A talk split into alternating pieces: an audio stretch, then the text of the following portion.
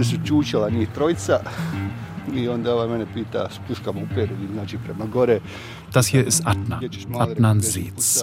Als Kind blickt er dem Mörder seiner Familie direkt in die Augen. Er überlebt, wie durch ein Wunder, und lernt nicht zu hassen.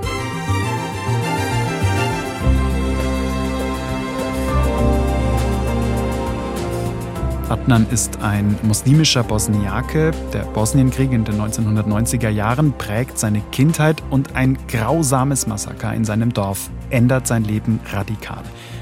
Ein Verbrechen, von dem wir bislang kaum was gehört haben, anders als zum Beispiel das schreckliche Massaker von Srebrenica. Das aber wird sich mit dieser Folge von 11KM, der Tagesschau-Podcast, ändern. Ein Thema in aller Tiefe in der ARD-Audiothek.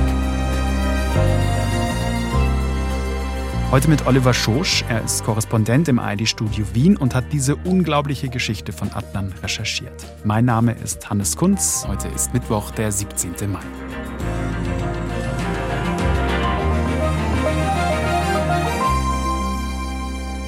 Hi Oliver, schön, dass du da bist. Ja, schönen guten Tag. Schöne Grüße aus dem Studio in Wien.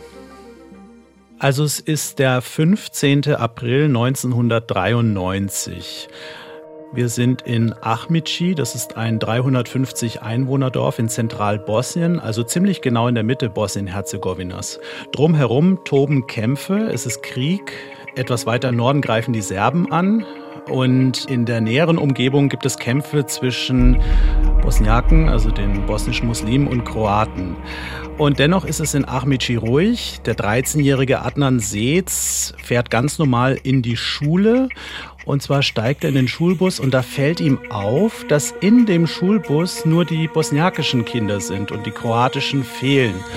Und dann, als er eben zurückkam, fällt auch noch seiner Familie auf, dass im Dorf die kroatischen Frauen und Kinder weggefahren werden. Denn in Ahmici ist es so, das sind 350 Einwohner, es gibt ungefähr 300 Bosniaken, also Muslime, und 50 Kroaten. Und äh, sie machen sich schon Gedanken, warum gehen jetzt die Kroaten weg, aber sie können es noch nicht so richtig deuten. Achmici, was ist das für ein Dorf? Wie sieht es da aus zu der Zeit? Es liegt an einer Landstraße, die von Sarajevo in so größere Städte Zentralbosniens führt, nach Travnik. Das ist so ein Dorf im Laschwa-Tal, am Fluss Laschwa, zwischen grünen Hügeln. Es gibt eigentlich so gut wie gar nichts in dem Dorf, nur Häuser und Wiese. Es gibt keine Geschäfte, keine Restaurants. Es gibt aber zwei Moscheen und eine Grundschule. Und auf zwei Seiten jeweils am Rand des Dorfes stehen so kleinere Minisiedlungen, wo eben kroatische Häuser sind. Also die Kroaten wohnen auch mit im Dorf mit den Muslimen, aber haben so eigene Minisiedlungen. Aber ansonsten ziemlich unauffälliges, ruhiges Dorf. Hm. Es ist der 15. April 1993, hast du gesagt, als er das bemerkt. Am nächsten Morgen wird Adnan aus dem Schlaf gerissen. Also in den frühen Morgenstunden, es ist noch dunkel, ertönt wie immer der Ruf des Muezzins und in diesem Moment laufen bosnisch-kroatische Soldaten aus der Dunkelheit ins Dorf. Sie kommen von verschiedenen Seiten. Es sind mindestens fünf Einheiten der bosnisch-kroatischen Armee HVO. Das sind die, die damals für einen rein kroatischen Staat auf bosnischem Boden gekämpft haben. Also die waren schon in Kämpfe verwickelt mit der bosniakischen Armee, wo hauptsächlich Muslime sind, aber sie hatten in dem Dorf eigentlich noch nichts zu tun. Die laufen da jetzt eben plötzlich rein, umstellen das Dorf und fangen an, auf die Häuser der Muslimen zu schießen und auch eben auf das Haus von Adnan und seiner Familie. Die stecken die Häuser in Brand, also werfen irgendwelche Brandsätze und ballern mit allem, was sie haben, auf die Häuser, also auf die Fassaden, auf die Fenster. Roditelji trče iz soba, viču, djeco ustajte, izlazite, istrčavajte. Die Schüsse, die Kugeln, die kommen durch die Fenster rein, durch die Scheiben und auch durch die Ziegel. Davon wird er wach. Dann guckt er kurz irgendwie raus und sieht irgendwie, dass es ziemlich hell ist, also für die frühen Morgenstunden. Und er sieht halt, dass überall Feuer ist, also die Nachbarhäuser brennen. Und dann hört er auch schon, sein Vater ist aufgesprungen und schreit, Kinder, Kinder, ähm, es brennt im Haus, wir müssen runter, wir müssen runter. Von da sind sie dann runter, so eine kleine schmale Treppe und da gab es so einen Vorhang und hinter dem hat sich dann die Familie ähm, versteckt und überlegt, was soll sie machen. Der Vater überlegt, wir müssen raus, es brennt, es gehen hier Schüsse durch. Sie merken, dass die Schüsse von vorne kommen, von der Landstraße. Deswegen entschließt sich der Vater, dass sie in kleinen Gruppen zusammenrennen. Und zwar nicht nach vorne raus, wo die Schüsse herkommen, sondern raus aus dem Haus gleich rechts abbiegen, nach hinten Richtung Hügel, zu einem der hinteren Nachbarhäuser. Denn da gibt es so eine Art Keller, da überlegen sie, dass sie eben sich verstecken können. Und dann äh, fangen die auch wirklich an zu rennen. Was sie allerdings nicht ahnen, ist, dass die bosnisch-kroatischen Soldaten überall postiert sind und auf die Fliehenden schießen. Das heißt, sie kommen nicht zu dem Keller. Sie kommen nicht zu dem Keller. Wir laufen jetzt 30 Jahre später mit Adnan über die Wiese, so 200, 300 Meter bis zu der Stelle, zu der er damals hingekommen ist.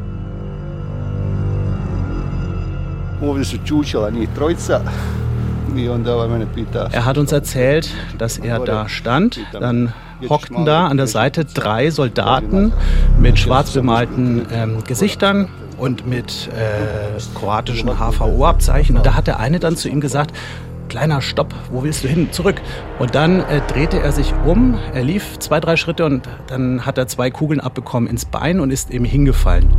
Und in dem Moment ist er in eine Schockstarre verfallen und hat dann eben aber seine Familie gesehen, die ungefähr so 30, 40 Meter weiter waren auf der Wiese. Und er hat noch mitbekommen, wie der Vater versucht hat, die Soldaten, die die Familie gestoppt haben und zusammengeführt haben, der Vater hat versucht, sie anzuflehen und hat eben gesagt, was soll das, was ist hier los, was macht ihr da? Er schießt wenigstens nur mich, aber lasst die Frauen, die Kinder am Leben, die haben euch nichts getan.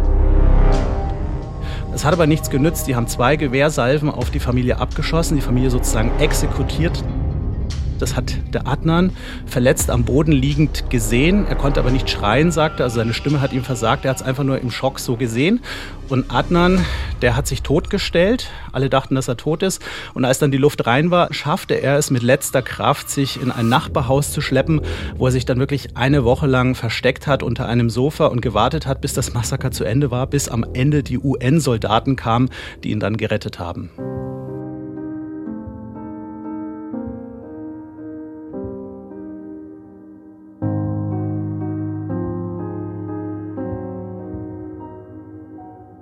Okay, also Adnan muss zusehen, wie seine Familie ermordet wird, rettet sich in ein Haus und wartet.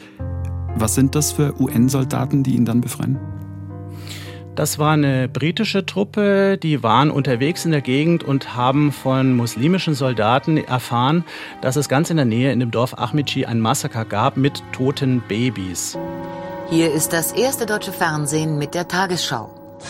Und dann haben die gedacht, ja, da müssen wir jetzt nachsehen und sind dann reingefahren. Und diese Aufnahmen gibt es, wie die UN-Soldaten mit ihren weißen Panzern nach Ahmici einrollen. Und was sie dann sehen, ist halt grausam. Sie haben heute die Hölle gesehen, die Hölle von Ahmici, einem Dorf bei Vitez in Zentralbosnien. Blauhelme der Vereinten Nationen und bosnische Regierungstruppen vor einer Kulisse des Todes. Also man sieht auf den Aufnahmen die Moschee im Dorf, der Turm eingestürzt, auf das Dach der Moschee draufgefallen. Man sieht die Fassaden der Häuser mit schwarzen Rußflecken. Äh, man sieht eine Leiche im Garten liegen und dann ähm, weinen die auch die Soldaten. Vor einer Woche war hier noch Frieden, bis zu dem Tag, an dem die Kroaten kamen, die angeblichen Waffenbrüder der Moslems und die Ahnungslosen abschlachteten. 350 Einwohner hatte Amici. 116 werden an diesem Morgen des 16. April ermordet, erschossen, in den Häusern verbrannt. Was ist denn mit den anderen Bewohnerinnen und Bewohnern passiert? Also es ist ja ein Drittel sozusagen der muslimischen Bevölkerung ausgelöscht worden. Die anderen konnten fliehen, weil hinter dem Dorf gleich so grüne Hügel sind. Was aber eben interessant ist, die kroatischen Häuser wurden überhaupt nicht angefasst. Die wussten ganz genau, welche 50 äh, Kroaten wo wohnen. Da gab es überhaupt keinen Angriff. Es war ganz gezielt auf die muslimische Dorfbevölkerung. Oliver, ich glaube, das ist der Moment, da sollten wir mal äh, das Geschichtsbuch aufschlagen, sonst kommen wir nicht weiter, glaube ich. Wir reden über den Bosnienkrieg. Bosnien-Herzegowina gehörte zu Jugoslawien, war eine von sechs Teilrepubliken. Jugoslawien, sozialistischer Staat, zerbröckelt, ähnlich wie die Sowjetische Union Anfang der 90er Jahre. Die äh, Teilrepubliken erklären sich für unabhängig und es kommt zu einer Reihe von Konflikten. Bosnien und Herzegowina, da ist die Besonderheit, es gibt drei sehr unterschiedliche und verfeindete Gruppen zu der Zeit. Welche sind es? Das sind die bosnischen Kroaten, also die Katholiken, die bosnischen Serben, also die christlich-orthodoxen und die bosnischen Muslime, die Bosniaken. Diese drei Gruppen sind die dominierenden Ethnien in Bosnien-Herzegowina. Und 1992 bricht dann auch in Bosnien und Herzegowina der Krieg aus. Um was wird da gekämpft? Also es geht, kann man sagen, unter anderem um Gebietsansprüche, die Serbien und Kroatien haben. Der Bosnienkrieg wurde begonnen von den Serben. Die griffen dann an, eroberten superschnell 70 Prozent des ganzen Landes. Die Kroaten hatten aber gleichzeitig auch ihre Gebietsansprüche und wollten vor allem im Süden, in der Herzegowina, aber auch einen Teil im Zentralbosnien ihren kroatischen Staat haben und wollten dann wiederum die bosnische Armee verdrängen. Und da kommt dann eben Ahmici ins Spiel. Das war ein überwiegend bosniakisches Dorf in einem Territorium, das die bosnisch-kroatische Armee und Führung damals rein kroatisch haben wollte. Und dieses Dorf lag da auf einem strategisch wichtigen Punkt und da hat man dann eben beschlossen, dieses Dorf muss ausgelöscht werden. Also das muss gesäubert werden von Bosniaken. Und wer sind die Männer, die an diesem 16. April Ahmici überfallen? Das ist die damals gegründete Armee, HVO, das heißt ähm, Hrvatske Vijeće Obrane, also kroatischer Verteidigungsrat, also eine bosnisch-kroatische Armee. Und da sind eben fünf verschiedene Einheiten, ähm, Militärpolizisten, Soldaten, Milizen eben in dieses Dorf eingedrungen. Dieser brutale Angriff, dieses Kriegsverbrechen verändert Adnans Leben ja radikal. Ihm gelingt später die Flucht. Was ist denn aus Adnan dann geworden? Also Adnan Seetz war dann Zeuge vor dem UN-Kriegsverbrechertribunal in Den Haag, wurde ins Zeugenschutzprogramm aufgenommen, denn er war durchaus auch in Gefahr. Also wenn er natürlich gegen Familien in seiner Umgebung aussagt, kann es natürlich zur Rache kommen. Er war erst in England untergebracht, aber nachdem er dann in Den Haag ausgesagt hat, hat er dann irgendwie seinen Zeugenschutzstatus in England verloren und hat dann in den Niederlanden Asyl beantragt. Und jetzt lebt er in den Niederlanden an der deutschen Grenze und hat dort eine neue Familie quasi. Also er hat einen guten Job in einem internationalen Konzern, spricht drei Sprachen, Niederländisch, Englisch, Bosnisch. Und die haben ein einigermaßen normales Leben. Adnan Seetz hat uns auch gesagt, ja, die Niederlande sind für seine ähm, Familie die Heimat geworden und er hat jetzt auch mittlerweile in den Niederlanden kroatische Freunde, die einfach ganz anders ticken und das von damals schrecklich fanden. Also er kommt in dieser Welt jetzt in den Niederlanden mit seinem äh, Leben schon zurecht, aber hat natürlich immer wieder Erinnerungen, Flashbacks und wenn er von seiner Geschichte erzählt, dann kommen ihm natürlich auch immer die Tränen. Auch wenn es schmerzhaft für ihn ist, jetzt 30 Jahre nach dem Massaker von Ahmici, bist du mit Adnan ja in seinem Heimatdorf gewesen. Wie sieht es denn da heute aus? Es gibt eigentlich nur Häuser auf einer Wiese. An zwei Stellen gibt es so kleine Minisiedlungen, wo so ein paar kroatische Häuser nebeneinander stehen. Und das sind dann eben zum Teil die Kroaten oder Nachfahren derjenigen, die damals während des Massakers auch dort gewohnt haben.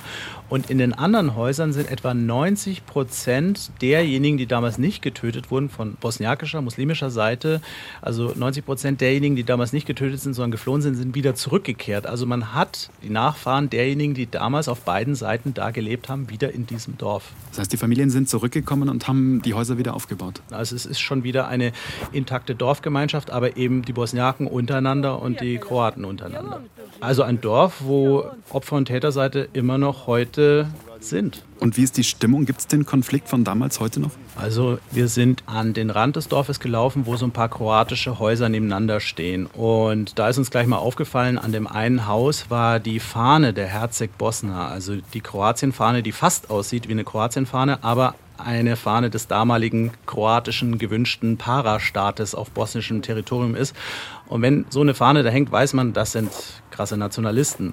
Und da sind wir dann einfach aufs Grundstück spaziert und eine ältere Dame, die sofort wütend geworden ist, die stand da auf so einem Balkon und rief dann so runter, so was, wer seid ihr, was wollt ihr? Und dann haben wir sie gefragt, wir wollen über dieses Massaker an ihren Nachbarn sprechen. Und dann fing sie gleich an so, ah, da weiß ich gar nichts und das interessiert mich auch nicht. Und die Geschichten stehen mir bis hier, wir haben hier viel Arbeit, über diese Geschichten wollen wir gar nicht reden, die nerven nur, also so, so absolutes äh, Verdrängen, wir wollen da nichts mit zu tun haben. Und wir hatten sogar per Zufall den Sohn eines Mannes getroffen, der damals die HVO unterstützt haben soll. Der hat es komplett alles abgestritten, hat gesagt, das war nicht die HVO, das war irgendwie die Politik, aber wir hier vor Ort haben nichts damit zu tun gehabt. Also mein Vater, der hat da gar nichts mit zu tun und das äh, ganze Kriegsverbrechertribunal da in Den Haag, das ist eine große Lüge. Also Whataboutismus verdrängen, abstreiten, interessiert uns nicht. So, das war die Reaktion der Kroaten. Und da sagt dann eben Adnan Seetz, das kannte er alles. Er sagt halt, das ist halt das Problem in diesem Dorf. Äh, wir meiden uns jetzt, wir reden nicht miteinander, ähm, jeder macht so sein Ding. Wir wissen einfach, die wollen das nicht einsehen, die wollen nicht dazu stehen, die wollen es nicht wahrhaben. So kann man einfach nicht miteinander umgehen. Wenn du da mit Adnan zusammen durch das Dorf gehst, wie reagieren die auf ihn? Also wir treffen da meistens Bosniaken, ähm, die unterhalten sich natürlich freundlich, kennen sich alle, da geht's nur, oh und was geht und wo und was machst du heute und so. Wenn er auf Kroaten trifft, gibt's eben verschiedene Reaktionen. Es gibt manche, da grüßt man sich einfach nur kurz, es gibt manche, da läuft man grußlos aneinander vorbei und es kam eben auch vor, das hat mir Adnan erzählt, dass sich einer mal vor ihm aufgebaut hat und gesagt hat, ey, was willst du, was sagst du gegen meine Familie in Den Haag aus, was soll das? Also das sind dann eben Nachfahren von denjenigen, die auch vor Gericht standen, die gibt es auch in Ahmici. Und da kommt es eben durchaus vor, dass Adnan da angegangen wird. Ey, du hast doch in Den Haag ausgesagt gegen meine Familie, was soll das? Also da wird er dann durchaus auch als Verräter angesehen. Adnan ist also nicht überall in seinem Heimatdorf willkommen, wird angefeindet. Wie nah geht ihm denn das? Denn eigentlich lebt er ja jetzt in den Niederlanden, hast du gesagt. Das ist weit weg. Er könnte es also theoretisch von sich fernhalten. Eben nicht. Und das ist interessant. Also er hat das Elternhaus wieder aufbauen lassen. Wir saßen auf seiner Couch, haben von ihm holländischen Instant-Kaffee serviert bekommen. Äh, dann ist alles neu, ist alles frisch, ist alles saniert. Das ist jetzt so ein Feriendomizil. Er sagt, er kommt da unglaublich gerne mit seiner Familie hin, versucht da sehr oft zu kommen. Also für die Kinder ist es so, ja, wir, wir gehen irgendwie da, wo Vater herkommt, besuchen. Und er sagt, er hat hier schreckliche Erinnerungen, aber ihm geht sein Herz auf, dass er sagen kann, ich bin hier wieder auf meiner Heimat als Überlebender. Sie haben es nicht geschafft, mich von meiner Heimat zu trennen. Und er sagt, er kann sich sogar vorstellen, im, später im Rentenalter mit seiner Frau dahin zu ziehen und zu sagen, wir sind die Großeltern in Bosnien, die dann die Kinder und die Enkel dann besuchen kommen aus den Niederlanden. Also das ist so seine Wunschvorstellung, weil er einfach sagt, so, das erfüllt sein Herz, so dieses, dass er übrig geblieben ist und überlebt und er wieder zurück ist auf dem Grund seiner Eltern.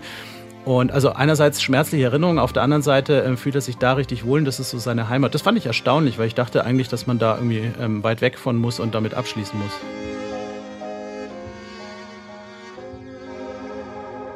Adnan wagt also den Schritt zurück in sein Heimatdorf, baut das Familienhaus wieder auf und kehrt damit an den Ort zurück, wo vor 30 Jahren seine Eltern und seine jüngere Schwester regelrecht exekutiert wurden. Aber auch 30 Jahre danach ist dieser Riss, sagst du, zwischen Kroaten und bosnischen Muslimen deutlich spürbar. Und daran hat auch offenbar die juristische Aufarbeitung nicht viel geändert. Zehn mutmaßliche bosnisch-kroatische Kriegsverbrecher haben sich dem UN-Tribunal in Den Haag gestellt. Sie flogen von Split aus in die Niederlande. In Den Haag, da nimmt 1993 äh, dann der Internationale Strafgerichtshof für das ehemalige Jugoslawien die Arbeit auf und ermittelt auch wegen Ahmedci und Adnan ist da ein wichtiger Zeuge. Kordic, einer der Hauptangeklagten. Er soll für Massaker an muslimischen Zivilisten verantwortlich sein. Es gab ja mehrere Verfahren. Äh, wer gilt denn als der, der Haupttäter, die Schlüsselfigur bei dem Massaker von Ahmici? Der bekannteste ist derjenige, der als politischer Hauptverantwortlicher sozusagen verurteilt wurde. Der hat auch mit Abstand die größte Strafe bekommen. Das ist Dario Kordic. Das UN-Kriegsverbrechertribunal in Den Haag hat zwei bosnische Kroaten zu langjährigen Strafen verurteilt. Der 40-jährige Kommunalpolitiker Kordic muss für 25 Jahre ins Gefängnis. Das Gericht überführte ihn, in 15 Fällen Morde und Kriegsverbrechen zugelassen zu haben. Dario Kordic war damals in Bosnien-Herzegowina der HDZ-Chef, also der Chef der bosnisch-kroatischen Regierungspartei. Die HDZ gibt es heute noch in Kroatien und auch in Bosnien. Die ist äh, national konservativ, aber auch in der konservativen äh, EVP-Gruppe im EU-Parlament auch durchaus eine Partnerpartei von CDU, CSU.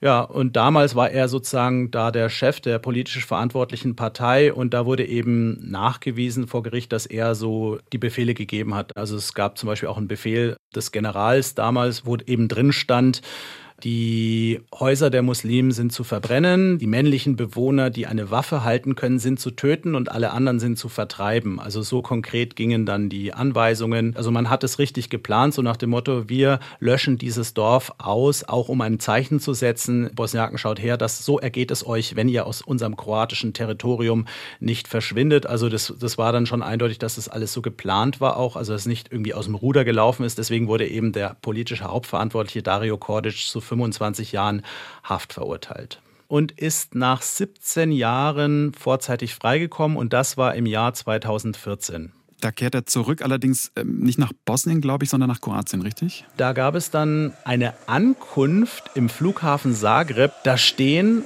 wie bei einem Fußballspiel ungefähr 300 Kroaten in dem Terminal, schwenken Kroatien fahren, haben Kroatien-Outfits an und sie skandieren Dario, Dario. Also wie ein Helden haben die den empfangen und im Publikum waren auch HDZ-Politiker und auch der Bischof von Sisak, denn äh, die Kirche hatte schon Kontakt zu Kordic, hat ihn auch im Gefängnis besucht.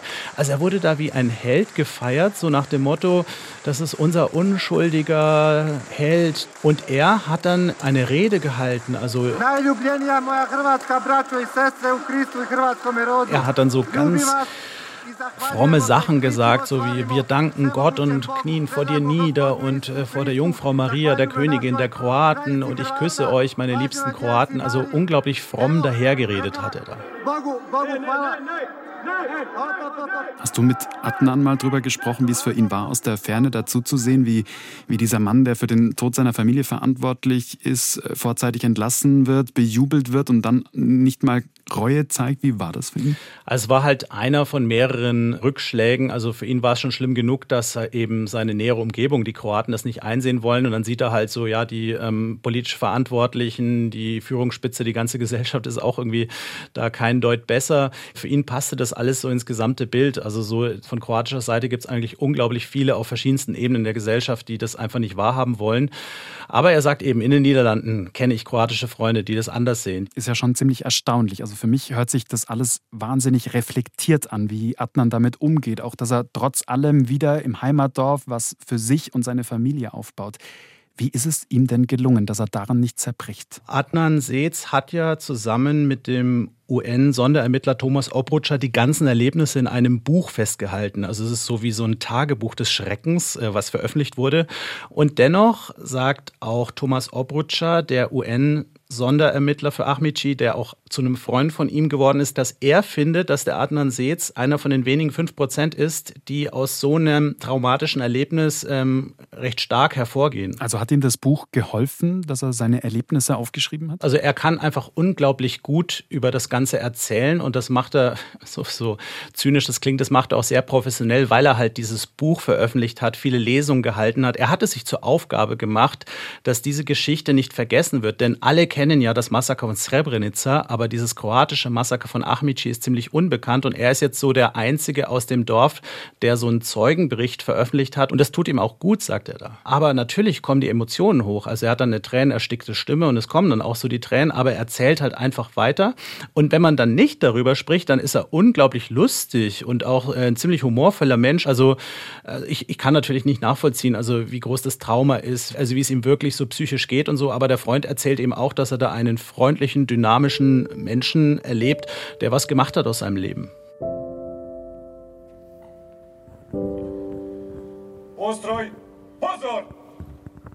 Adnan ist ja weit gekommen im Leben und hat es sich zur großen Aufgabe gemacht, daran zu erinnern. Jetzt warst du ähm, zum Jahrestag im April auch auf einer Gedenkveranstaltung für die Opfer des Massakers. Spielt es denn 30 Jahre danach eigentlich überhaupt eine große Rolle in Bosnien und auch in Kroatien? Ja, also von bosniakischer Seite ist das eine ganz große ähm, Geschichte. Es gab eine Gedenkfeier mit 1000 Leuten. Da war der Präsident der Bosniaken im Staatspräsidium, da war der politische Führer der Opposition. Von der Bosniakenseite ist es eine große Geschichte, es war groß in den Medien. In Kroatien verdrängt man es so. Also Adnan war auch da. Wir haben ihn ja auch zu dem Gedenktag dort getroffen. Adnan ist auch einer der Hauptorganisatoren dann gewesen bei der Gedenkfeier. Also er ist da schon auch sehr vernetzt und sehr aktiv und er lief an dem Gedenktag auch im Anzug rum, hat eine Rede gehalten, seine Geschichte auch nochmal erzählt vor der Presse und so. Also der ist da super engagiert und ihm ist es total wichtig, auch so diese Geschichte ähm, ja, zu verbreiten. Er hat auch seine Familie mitgebracht, seine Frau und seine Kinder zu der Gedenkfeier. Und trotzdem bleibt für mich irgendwie die Frage, gibt es da sowas wie Verbitterung, ein Restgefühl von Hass oder Rache auch bei Adnan? Es ist interessant, im Buch schreibt der 13-jährige Adnan, also rückblickend die Gedankenwelt des damals 13-jährigen Adnans, der schwört, dass er eines Tages alle Kroaten umbringen wird, die dafür verantwortlich sind, dass seine Familie getötet wurde. Heute sagt er, das waren Gedanken eines Jugendlichen. Heute denkt er ganz anders. Also er sagt, meine Waffe ist eben, dass ich diese Geschichte erzähle, dass die Welt einfach erfährt, was damals passiert ist. Er erzählt, was damals passiert ist, wer die Opfer, wer die Täter waren. Der Hass, das ist der Hass der anderen. Ich bin anders. Also ich, ich bin einfach besser als das.